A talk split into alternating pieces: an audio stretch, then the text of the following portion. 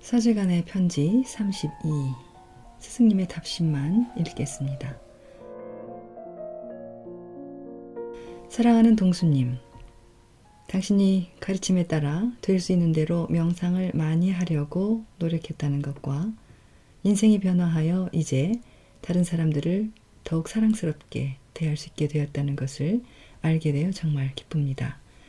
명상 중에 일어나는 육체적인 반응이나 잠을 자는 중에 겪는 어떤 경험에 대해서는 나중에 불편하게 느끼지 않는 한 신경 쓸 필요가 없습니다. 어떤 일이 일어나든지 다만 지혜 안에 집중하도록 노력하고 마음속으로 오브를 외우십시오. 만일 겁이 나면 도와달라고 나의 이름을 불러도 좋습니다. 나는 항상 당신과 함께 있습니다.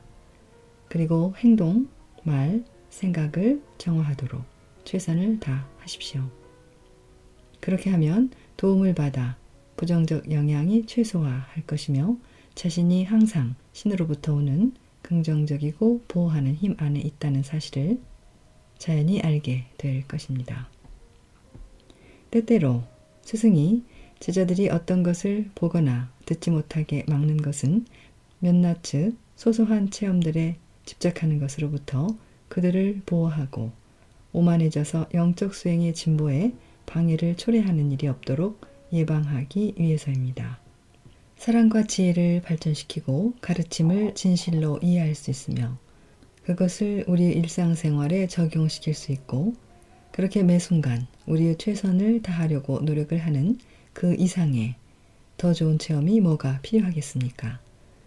그것이야말로 가장 위대한 체험들이고 명상 수행으로부터 얻을 수 있는 최상의 성과들입니다.